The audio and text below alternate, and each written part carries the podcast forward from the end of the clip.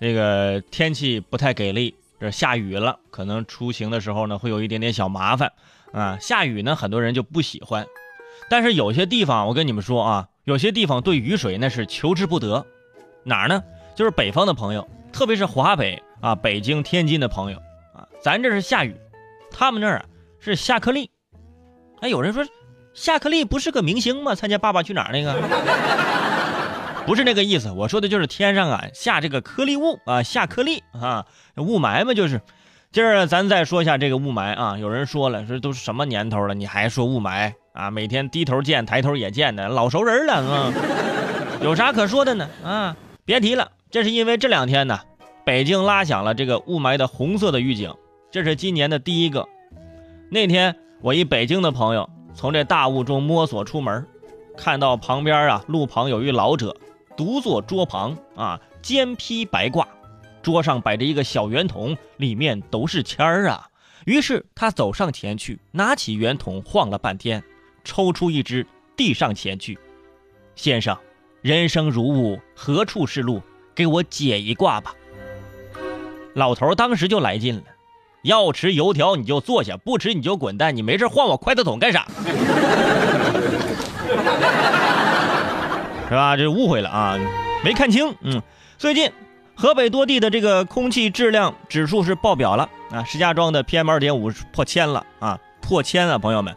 北京发布了二零一六年首个空气重污染的红色预警，市民呢是大批量的去这个花卉市场，哎，去花卉市场干嘛呢？寻清新的啊，这个环境清新的。天津机场航班出现了持续的大面积的延误，哎，天津境内的各条高速也是全部关闭了。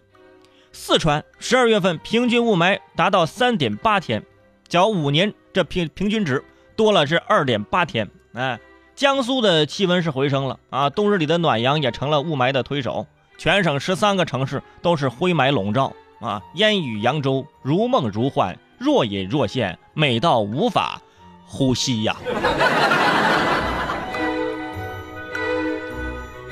所以说，想拨开层层迷雾，看清我的美貌，哎，我答应，老天爷也不答应啊。所以这都年底了啊，先定一个小目标，就是坚持啊，把这一个年先过完。以后啊，我觉得可以立一个第二十五节气。啊，第二十五个节气就是立埋啊，全年无规律多次出现。风俗就是大家会全面戴上口罩，祈求幸福，祈祷平安。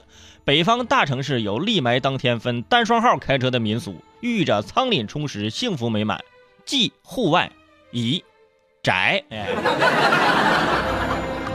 说这个忌户外出行，大家伙可得放在心上啊。呃，大家听这个国民男闺蜜，我今天也说了啊，这个戴隐形眼镜在雾霾天呢，最好是换成这框架的。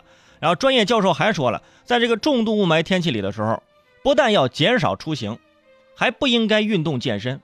哎，这才是不用减肥的终极理由嘛，对吧？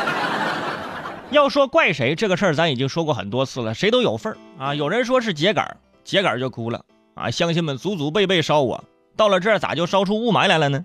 那炒菜锅也冤啊！专家说老百姓做饭是雾霾成因啊？难道大家都点外卖吧？汽车也表示不服啊！美国的汽车排量世界第一，也没见人家这么严重啊！连开车的司机都开始怀疑人生了。我开着检验合格的车，烧着达标的油，贴着环保排放合格的绿标，你却告诉我空气质量差是汽车尾气造成的？难道是我踩油门的这个？姿势不对吗？是吧？大家呢也不要抱怨啊，也不要埋怨啊，呃，因为这些个因素啊凑在一块儿，哎，它就可能形成了霾啊，单方面的都都不可能成，所以啊，还是需要大家的共同的努力。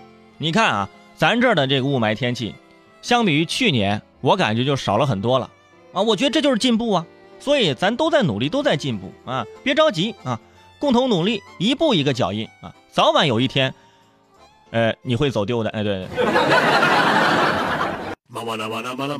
听都听完了，不打赏个一块两块的，你好意思吗？我是主持人齐大圣，如果想收听我更多精彩的节目，可以关注我的微信公众号“男闺蜜大圣”，里面惊喜不断，我在那里等着你哦。